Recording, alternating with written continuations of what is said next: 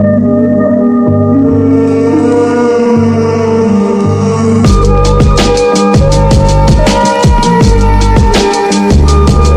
everybody. Welcome to Church History for Chumps, Episode 2. Before we get started, I want to run you through a real quick thought experiment to kind of get you in the right headspace for this episode. I want you to imagine a movement or a religion or let's let's even say a fan base. Something with followers and uh, numerous leaders and practices, but most importantly, beliefs. Now, I want you to imagine that uh, one of these leaders, a veteran believer, so if we're going with like Taylor Swift fans, for example, someone who's been down from the beginning, someone who uh, has been listening since Teardrops on My Guitar, has been through the highs and the lows, and is all about T Swift. Now, imagine that this person is arrested and captured and forced to speak ill of Taylor Swift and her artistry. And they refuse to do so, and they are publicly burned at the stake. Now, I get that 2,000 years between our topic today, Polycarp, and where we are today can make that analogy a little different. But what I want to ask is not so much that you consider the act itself, but the response to it. I can't imagine a response to something so unjust with peace. I imagine reaction, anger, violence, sometimes even calls to insurrection or overthrow. And that's where the Christians are. You know, Polycarp was a well respected dude. He was 86. He was a bishop, so he had status in the church. He had respect in his community. And he was. He was arrested. He was told to, to recant the beliefs of Christianity or be killed. And when he didn't, he was. But the response to that wasn't violence or reaction with anger. It was actually a response that praised God that Polycarp had the courage to walk in the footsteps of Christ because Jesus himself was also killed unjustly. And it really is more seen as a call to the church that we would hopefully have that same level of faithfulness if we were called into that same place. It is a beautiful picture of the church's posture towards martyrdom, and it's really interesting. So let's talk about it. In fact, that's what me and Tommy are about to do. Welcome to Church History for Chumps. We're glad you stopped by. Hey, everybody. Welcome to Church History for Chumps. My name is John Simon. I'm accompanied by the great, the tall, the wise, the Thomas Duell, and Keep uh, it coming, keep it coming. the the charming, the friendly, the the guy who you hope will sell you a house. nice. Yeah, It's just so much uh, serotonin going on right now. yeah, yeah. I got gotcha. Thanks, dude. Yeah, no problem. You the plug. Yeah. Um, but yeah, we're so grateful that you're joining us for listening.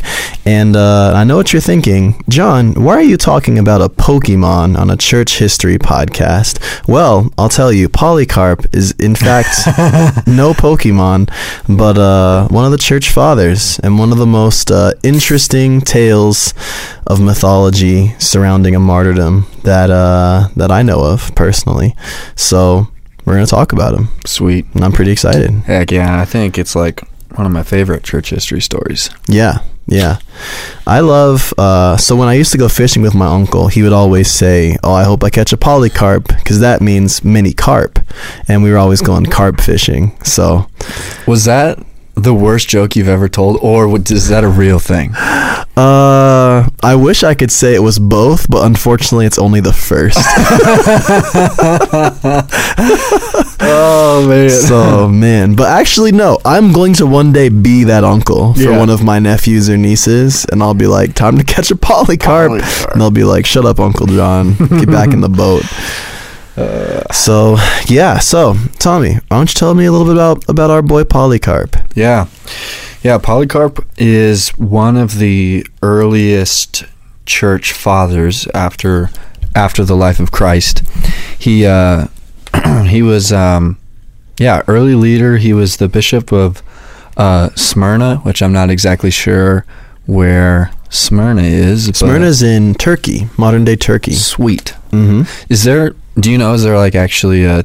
Is that still a city? That's It is not it called Smyrna anymore. I forget what it's called now. And honestly, I can't blame them. Smyrna is kind of an ugly sounding name. Yeah. Um, but yeah, Smyrna, uh, let's see, was a Greek city um, on the Aegean coast of Anatolia, and it's currently um, Izmir in uh, in modern day Turkey. So yeah, So he he was actually a disciple of John the Apostle. hmm. So he's like truly just like second generation Christian, and he lived from AD 69 to AD 155. So Oh, wow. he wasn't around when Jesus was walking around, but he was like shortly thereafter and was personally discipled by uh, John the Apostle hmm and he's kind of seen as like one of these three primary uh, church fathers at the very onset of the church, alongside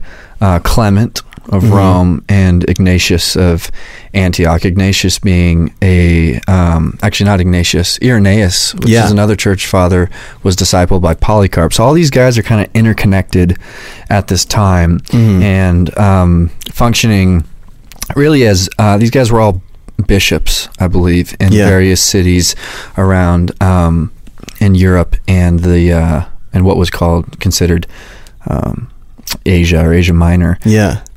See, that's always exciting to me to think about because I think that I mean honestly, if I if I had one goal for this podcast, everyone who's listening, take notes. If I had one goal for this podcast, I think it would be uh, to recognize the lineage and the kind of the bloodline that we have as Christians, even as our traditions have kind of gone all different types of ways. Like, I think sometimes we still live and act as if the doctrine and the way that we understand the Bible was basically cooked up by our pastor Saturday night before a Sunday sermon. And it's like no, like we have a lineage that I mean it's what it's what a lot of high church people would call apostolic succession when we wouldn't quite recognize that in the reformed world, but you know, there is something that breathes all the way back to the apostles. And Polycarp being um, one of the key church fathers and then also discipling Irenaeus who was another one of them. And we can kind of just track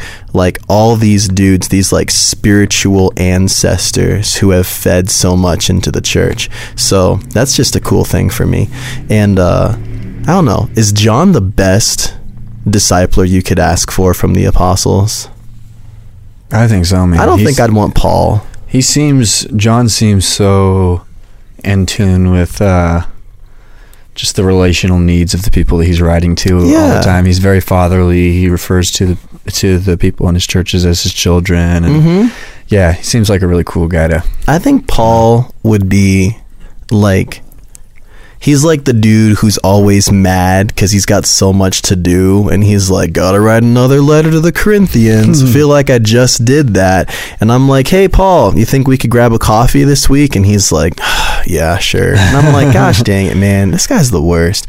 I think john john would text me in the morning with like bible verses Yeah, yeah you were you were you were you were loved, dear one. Yeah, by the father. yeah. yeah. He'd be like, "Hey, I was just thinking about you. Hope you're having a good day." Well, thanks, John. Gosh, such a nice guy. Well, whatever he did with Polycarp worked because Polycarp was authentically uh, Christian to his Mm. core, Mhm. um, right to the end of his days, and he actually lived like a long time, uh, like in- in that age. He lived until he was 86 years old, which is Yeah, super old. Um, even in our day and age, where um, we've got a lot of modern medicine on our side, so he was around for quite a long time at this super early and formational time of the church. Um, and then at the end of it all, he gets martyred, which is the story we want to tell today. yeah, Um, and it's just such a such a cool ending to to his story. and I think it's worth saying too before we jump right into the martyrdom that he wasn't, you know, I think church figures can almost be like rappers. When they die in their prime, they tend to get like an elevated status. Um, you know, like Tupac or, you know, lots of other rappers. Um, but Polycarp was not like a dude who became popular because of his martyrdom. He was he, He was, was a bishop. boss, yeah. Yeah, and been a bishop. Like bishops have like bishops are basically overseers of like large groups of churches. And he was a bishop in Smyrna, which um, I assume was a pretty poppin' community. And uh, he had relationships with other very significant church figures around this time. Like you said, he was discipled by one of the apostles himself. Um, there are various stories of his life and ministry where he's being called upon to help settle disputes that were happening in the church, or where he's just very clearly standing on right teaching. Because one of the things that I do not envy about those first few hundred years of church history is that they were just rife with heresy. Like there were mm. so many false teaching because he didn't hadn't they hadn't figured stuff out yet. It was still super fresh to them to be like, wait a second, was that Jesus guy actually a person or was he just like a ghost who floated around but looked like a guy? Like that'd be hard to figure out. We we we've inherited two thousand years of tradition and doctrine. Like these dudes were still figuring that stuff out. Uh, and Polycarp was a really essential dude in helping the church do that. And so he served the church very well up until his uh his final martyrdom. Mm-hmm. Yeah, and this is we've been talking.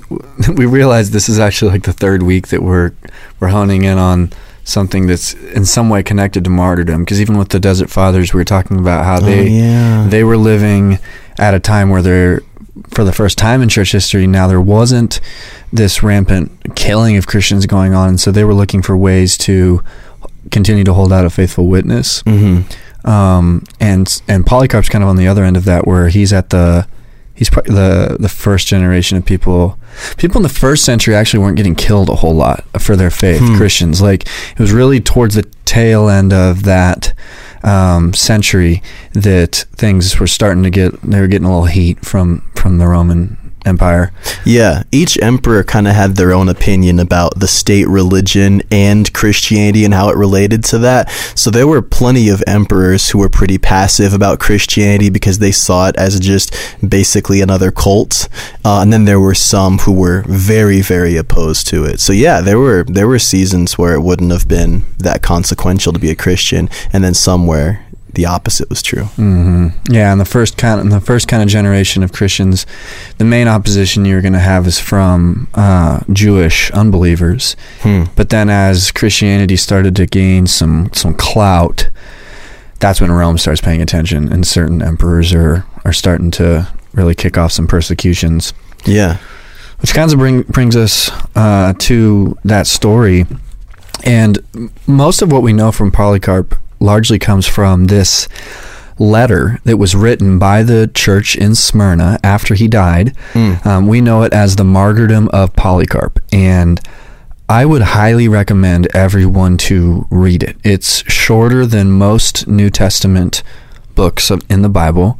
It uh, can be read in about 15, 20 minutes. It's concise, and um, even the way it starts, I just really love um, because I think it kind of frames the whole thing. So it starts like this The church of God, which sojourns in Smyrna, to the church of God, which sojourns in Philomelium, and to all the sojournings of the Holy Catholic Church, meaning all churches everywhere of, any, of every time, in every place. Mercy, peace, and love of God the Father and our Lord Jesus Christ be multiplied. Two things I like about that it tells me like this story is for me in my church that this church knew that this letter was going to be like perpetuated Hmm. into the future and so they were writing it for the benefit of future generations of christians which includes us Yeah. and i love the language of sojourning it's Mhm. so i think it's so timely right now for us to capture the the reality that this is how the early church saw themselves and the world around them. Like the the idea of sojourning is that they're writing to the parallel community the parallel kingdom that is at work in these cities. Mm-hmm. And so like these people were there, but they at the end of the day these weren't Smyrnans. They were Christians in the kingdom of God sojourning in Smyrna. As Yeah. if they're like they're like no, a nomadic people that are permanently in Smyrna. And like that language I think could teach us a lot about how to engage like on a national level. It's very Ephesian too, right? Like the idea of being being exiles in your land and kind of being aliens no matter where you are. Like Yeah. I think Paul was trying to kind of reinforce that same idea. So yeah, that's a that's a great point. Yeah. So anyway, they get right to the chase. This church is writing a letter about their their pastor basically dying. And so imagine being in that boat to start with. Like Hmm. your pastor gets killed for his faith and now you as a church are writing to another church saying basically like look at how God was glorified in this. So uh, Polycarp gets the word that he's going to be martyred, and he lived in the city. And uh, it says that he was not disturbed and just wanted to stay in the city. But a lot of people were like, "Dude, you, you got to get out of the city. Like they're gonna come get you to kill Mm. you." Um, and he was a known figure in, in the city. He was a, like well known, respected, um, not just by people in the church, but like the community respected him. And we get this sense that like there was just like this day when basically like the mob wanted to kill him for the entertainment value. And so he doesn't want to leave, but then uh, his friends convince him, and they say, "You gotta, you gotta go away." And so it says uh, he went out quietly to a farm, not not distant from the city, and he stayed with a few friends, doing nothing but praying day and night for all and for the churches throughout the world, as was his custom. And while he was praying, he fell into a trance for three days, um, which he's super old. So like sometimes He could have just like- been dead. yeah, they're like it's just a really long. Old people don't sleep a lot, you know, and so Yeah. I mean he's just kind of doing his his thing. yeah, yeah, yeah. Um, but at one point he wakes up and he has this. Vi- he's having this vision where uh, the pillow under his head is just on fire, and he and he turns to his friends and he says, "I must be burnt alive." He's basically prophesying about how he's going to die. And so we just get this sense that he's just like this really peaceful guy and seems relatively unbothered at the prospect of of being martyred.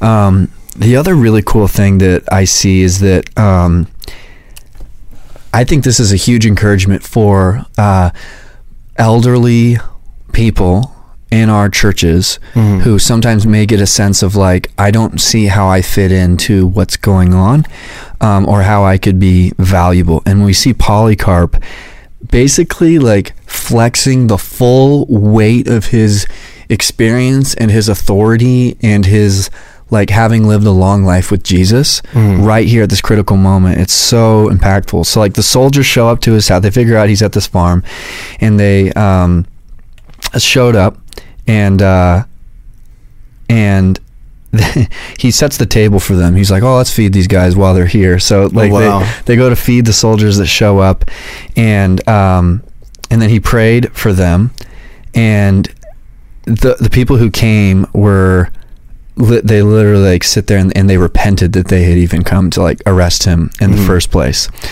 but they eventually do, and they, and they're on the way that like they're trying to convince him that because really all they wanted the city wanted him to basically just say Caesar is Caesar is Lord. Sure. and he's like not gonna do it. And they're like no we really don't. They didn't you get the sense they didn't actually really want to kill him like the the officials. But he just doesn't relent. So they take him to the arena where they're going it's like a coliseum kind of where they're gonna kill him publicly. And the sound in the arena is so loud that you couldn't even like hear your own voice speaking. That's how like loud the, loudly these people are clamoring for his death. And so he he has to stand like in the middle of this arena and there's a proconsul who's like this judge who's going to like basically give him one last chance to to uh, convert essentially away from Christianity and then he's going to condemn him to death and uh, like this is he's so ice cold in this scenario with this judge like he just there's so many good one liners like for example uh the judge is like, "Hey, uh, respect your age. Um, I want you to, uh, you know, you're you're an old guy. We don't want to kill you. Who Just- wants to kill an old guy? Right. It just looks bad. yeah, Yeah. bad, bad, bad look, dude." And uh, he tells him, "Just say away with the atheists," which is what uh, Romans Roman people referred to Christians as atheists because they saw them as they didn't they didn't hold to this pantheon of gods, and so they're like, "Oh, they're just atheists, I guess." And so he says, "Just say away with the atheists." And Polycarp sits there and he looks around at all of the people like screaming for his death, and he just looks at them and he waves his hand and he goes, "Away with the atheists," in reference to the people around him. And the proconsul's like, "Okay, like that wasn't really what I was looking for." Mm-hmm. Um, and then uh, he says, "Ta- "Just take, just take the oath, and I'll let you go. Revile Christ." And then this, what Polycarp says next, is probably the most famous thing that he ever said.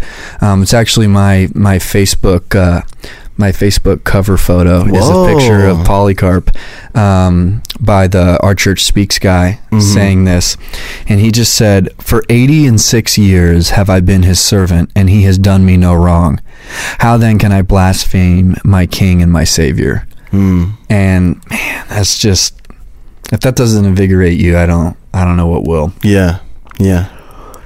So they basically are like, okay, well, we're gonna have to kill you, and so they said, you know, we're gonna we're gonna kill you with uh, the beasts, and he's like, okay, bet, Yeah. and they're just like, uh, well, okay, okay, well, uh, we'll kill you with fire, we'll burn you, and he says to them, he says, you threaten with the fire that burns for a time and is quickly quenched, but you don't know about the fire which awaits the wicked in the judgment to come, and an everlasting punishment.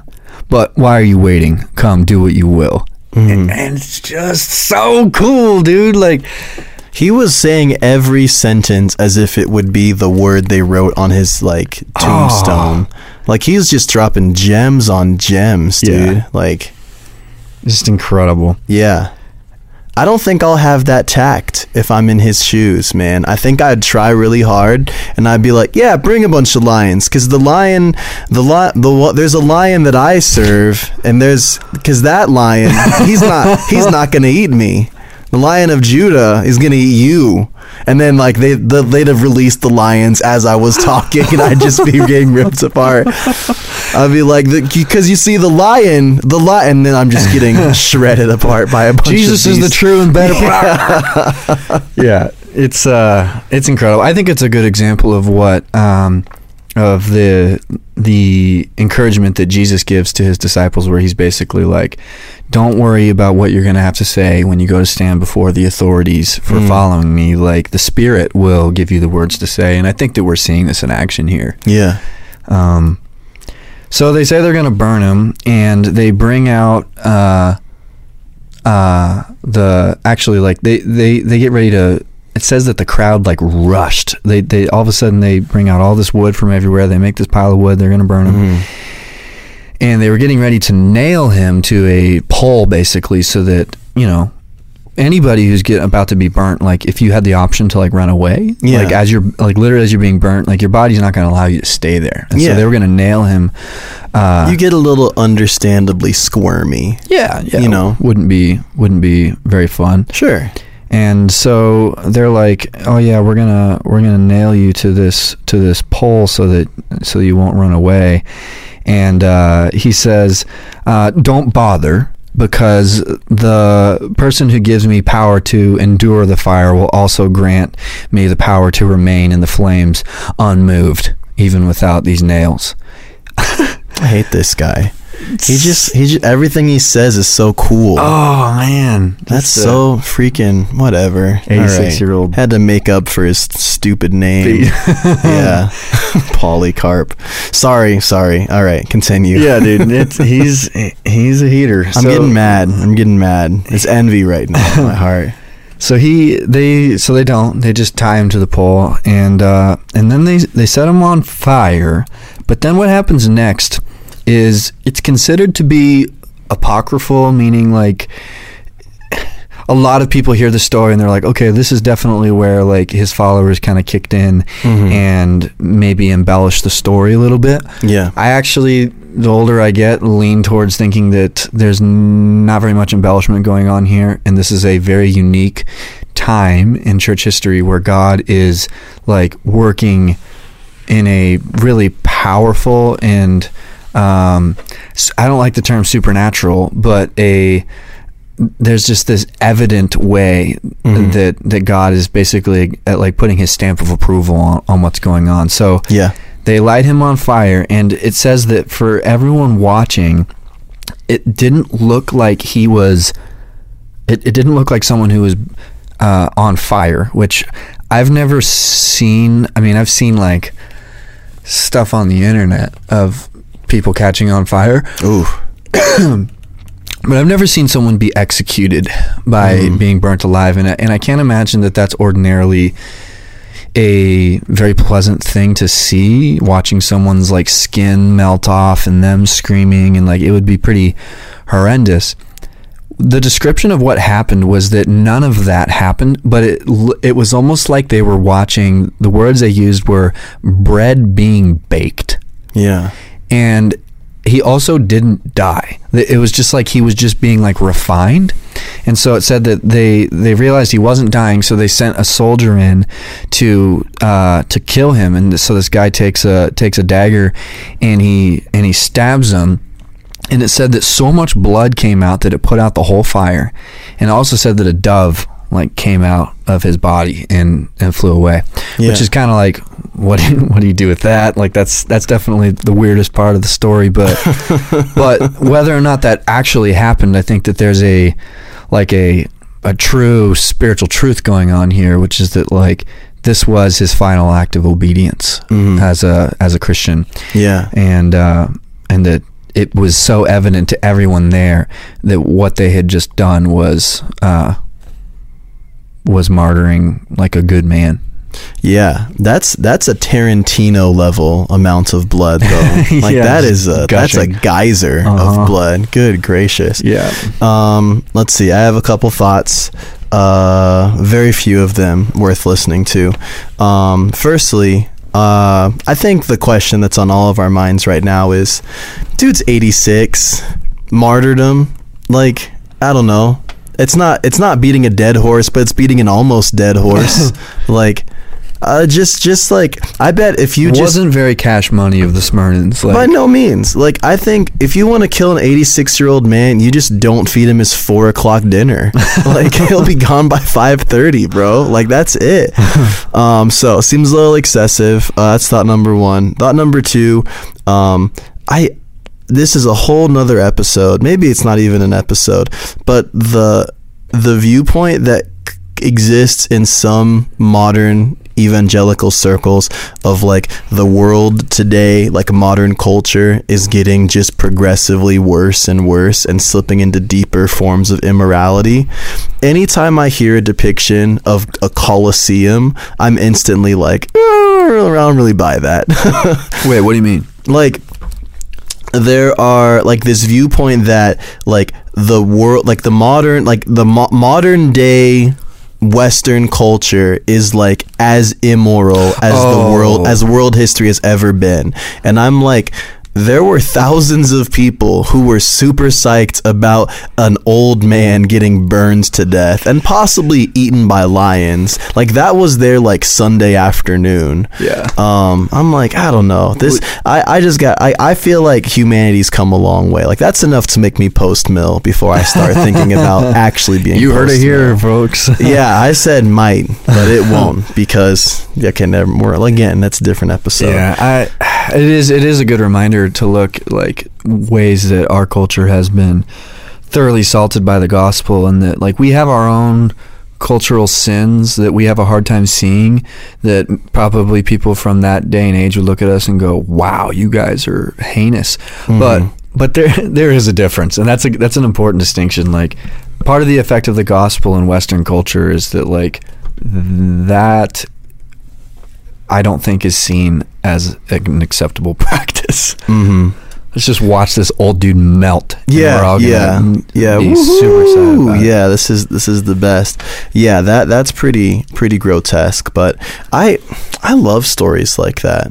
Like I love I love. I mean, it, it kind of goes. It's it's what we discussed in the Desert Fathers episode. But I love stories that come across as so like, um, like fantastic in like like the fantasy. Like it's so like over the top and almost absurd.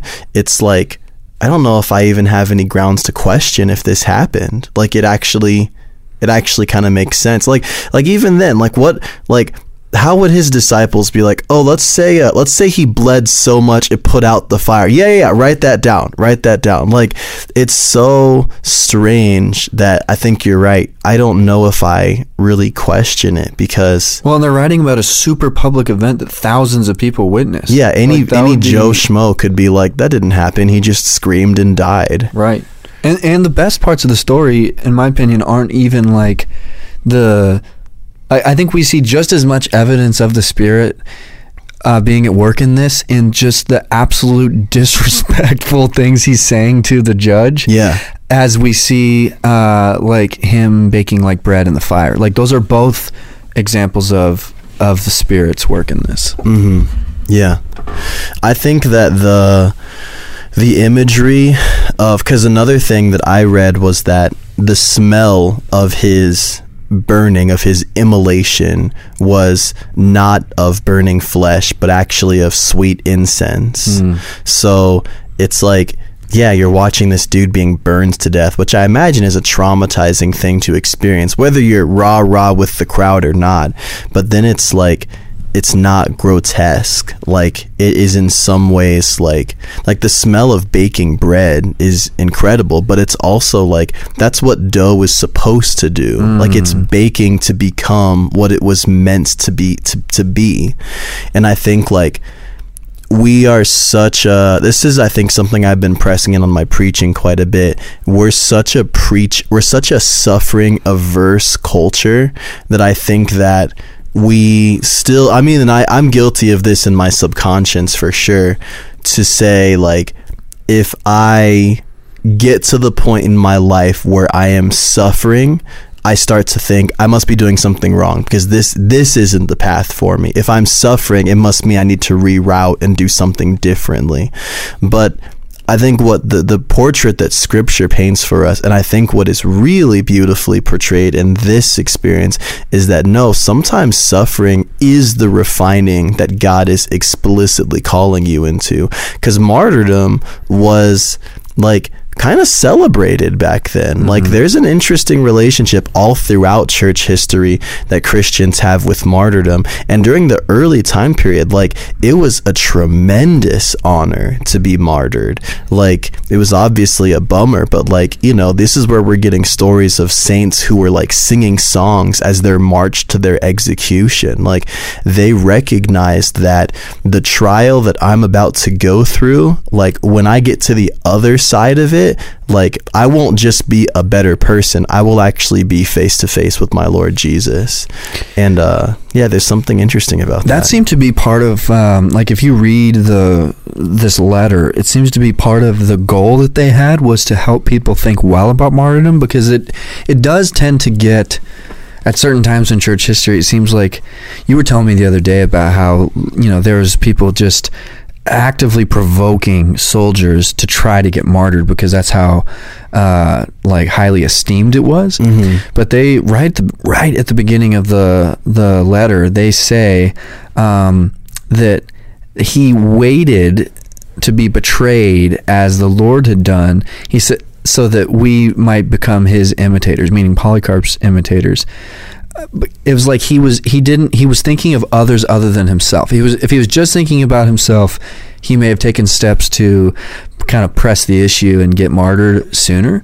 But uh, but he he didn't he wasn't just agitating authorities just so that he would get in hot water. He just kind of kept doing his thing and, and obeying God until it until it kind of boiled over to the point that he was going to be martyred. And it seemed like they were trying to help people like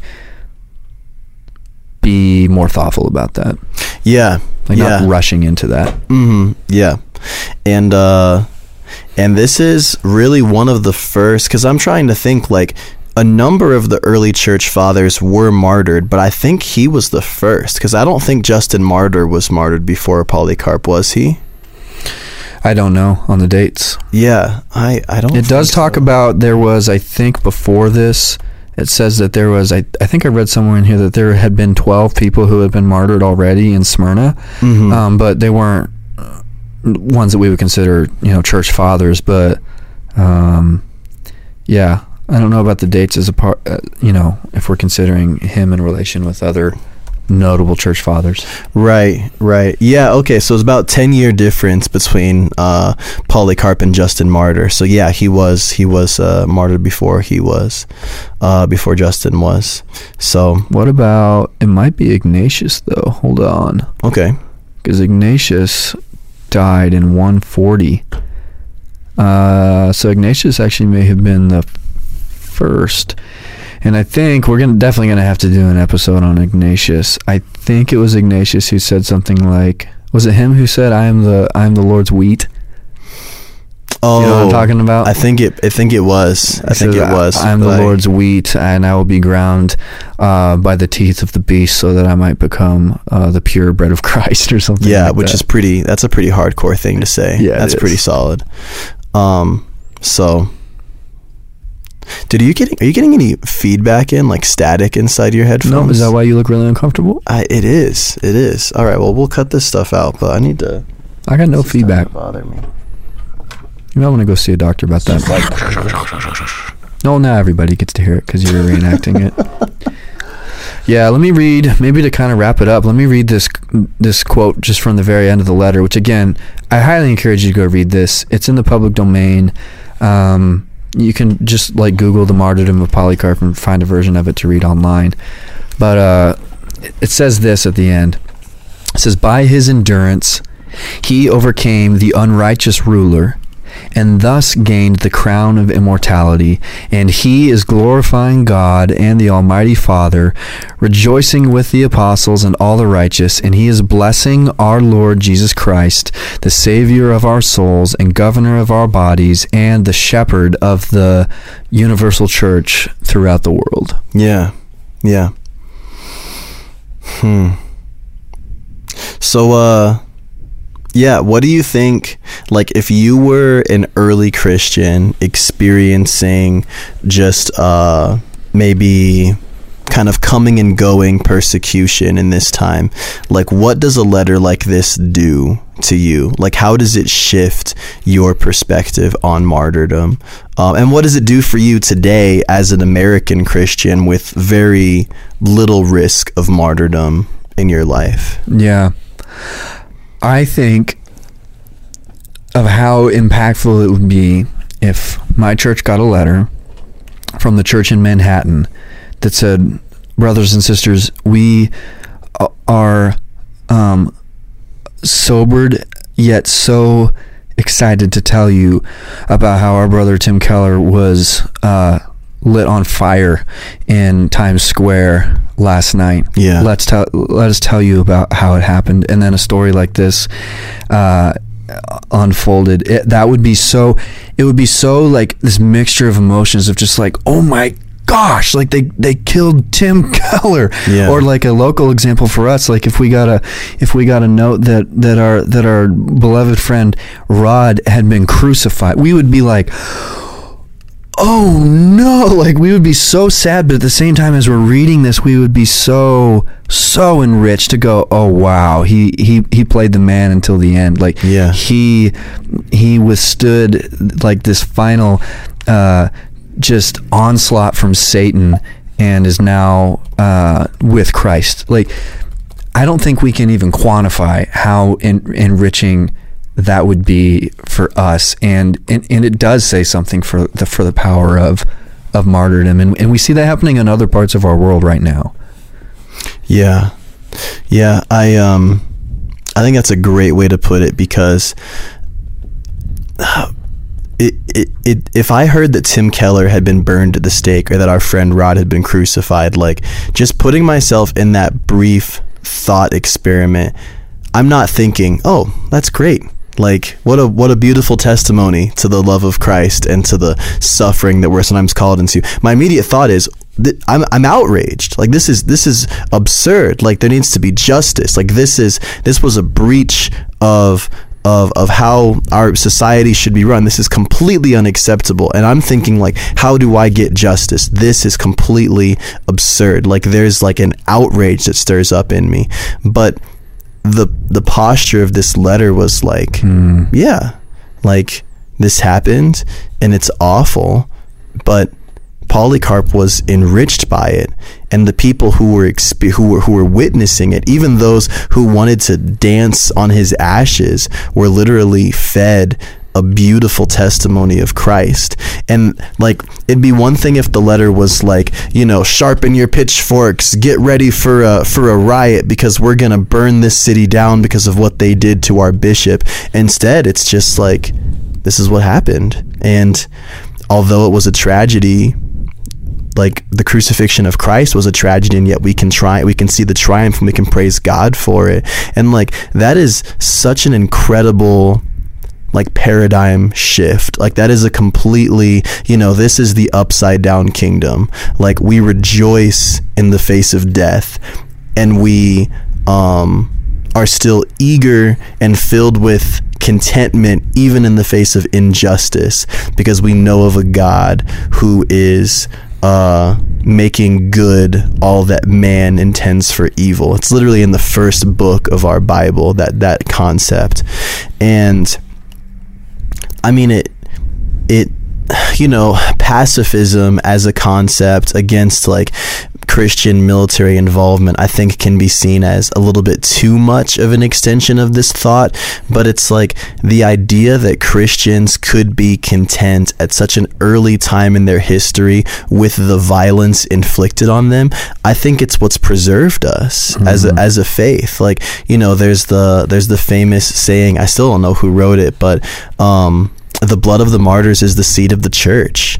Like the church does not exist without the bloodshed of the first men who stood against um, the the pagans and the secular folk, um, even to the point of death, even when they were a very oppressed minority. Um, like they were doing so in the name of Christ not not not maliciously not violently not militantly but they were doing so humbly and even in their um literal like slaughter like it was something that Christ was using to bring his church to life.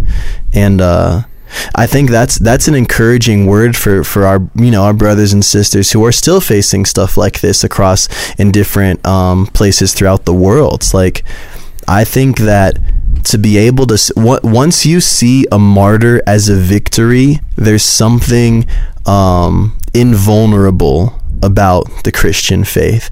Like I remember reading a quote, I think it was Marcus Aurelius, and he was he was a Roman emperor, and he was writing and he was talking about how much he hated the Christians. And he said, "I hate the Christians because you can't threaten them."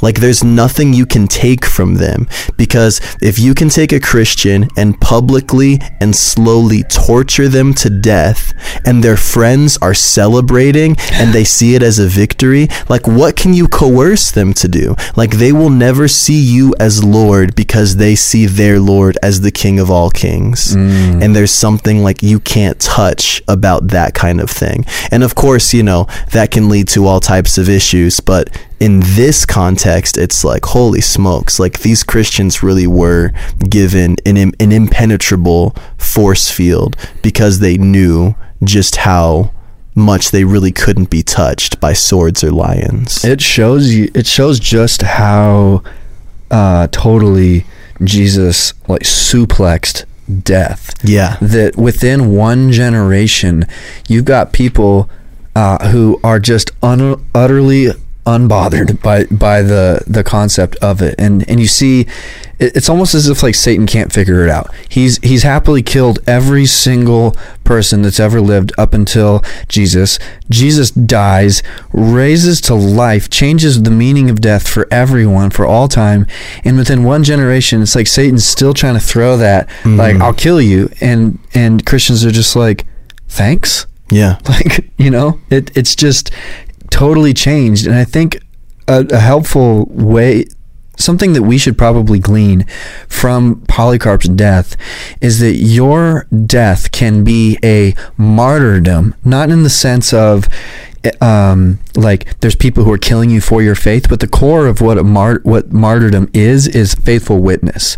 Your death can be and should be a faithful witness today, no matter what the circumstances are. Your death is your it's for one it's your final act of obedience to god and it's the way it's the final opportunity that you have to say to the watching world uh, death where is your sting? Where is your victory? I belong to christ.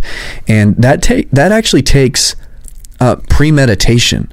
Like you you you may be like in a fit of fervor like get this boldness on your on your deathbed but you should also like prepare for this i Yeah. think that that you should be finding ways to remind yourself of your death and that th- there there is going to be a day in which you are called to be you know saying your final um your final piece Yeah. with the world it's that memento mori Yeah. idea, right? Remember your death. this idea that um yeah, like we live th- this is something that not cr- just Christians but as sons and daughters of Adam and Eve, like this is the curse that we still live under. This is the most tangible fruits of the um, already but underlined not yet that we experience. Like everyone on earth today will die. Like, unless the Lord comes back or some other type of supernatural narrative unfolds around us, like death has awaited every person living in the ground or in ash or dust floating in our in our skies. Like death is there for everyone. And, you know, we often I, I feel like what turns me off about sometimes the memento mori approach is we all we only use it evangelistically. We're we're harassing non-believers and saying, "Hey, you're to die. Do you know where you're to go?" But then that that concept is nowhere in the church. Like where are we reminding like the Christian, "Hey, like you are going to die." Like mm-hmm. you're putting a lot of effort and putting that in, in in stocking up that portfolio, homeboy, which is great. But remember, you're gonna die and so are your kids who are gonna leave all who you're gonna leave all your stuff to so like this is not to you know fall into the platonist trap of um just got to get you my know, body off the earth yeah, yeah, yeah. Like we're we're gonna we're gonna earth. dissolve into the spiritual realm. It's not that, but it is kind of say it's not saying oh forget the bodily things and live for the spiritual stuff because that's just a terrible dichotomy. Like they're so intertwined. But it is like your death is coming. Like prepare yourself for it, or at least live within that reality. Don't become so enmeshed in um, the the the current worldly life that we're living that death comes to us like a shock. Because we have to recognize the Western narrative is terribly afraid of death. Like we're doing everything we can to not die. Other cultures have introduced and allowed for death to have a proper place in its narrative. I don't think the Western culture is there. I don't think the Western culture really knows what to do with death. That's why when somebody dies, we ship that body away to a house and we do one last viewing once it's been coated with makeup and stuffed with chemicals, and then we dig it in the ground and then we drink some uh, drink some punch and we t- share some jokes and then we move on. And then when you're still grieving a week later and you have to go to counseling, you're like, "What's wrong with me?" It's because you have no place for death in your culture. yeah Um. Anyways, you know who that yeah. makes me think of Palmer. yeah Who, Lord willing, Lord willing, faithful listeners, will be the next voice that you hear um, on our podcast. We're very excited. He is a uh, he's a dear, dear friend of ours, and we'll give him a more proper introduction next week. But um, but yeah, I think I think we should close there. Big guy. good, What do you think? Yep. Well, uh, well, friends, this has been uh, Church History for Chumps. Thank you so much for listening. Remember to to like, comment, and subscribe, um, or just leave us a review wherever podcasts can be found, because that would help us be found by more people. Um, all right, thanks, guys. See you later. Later.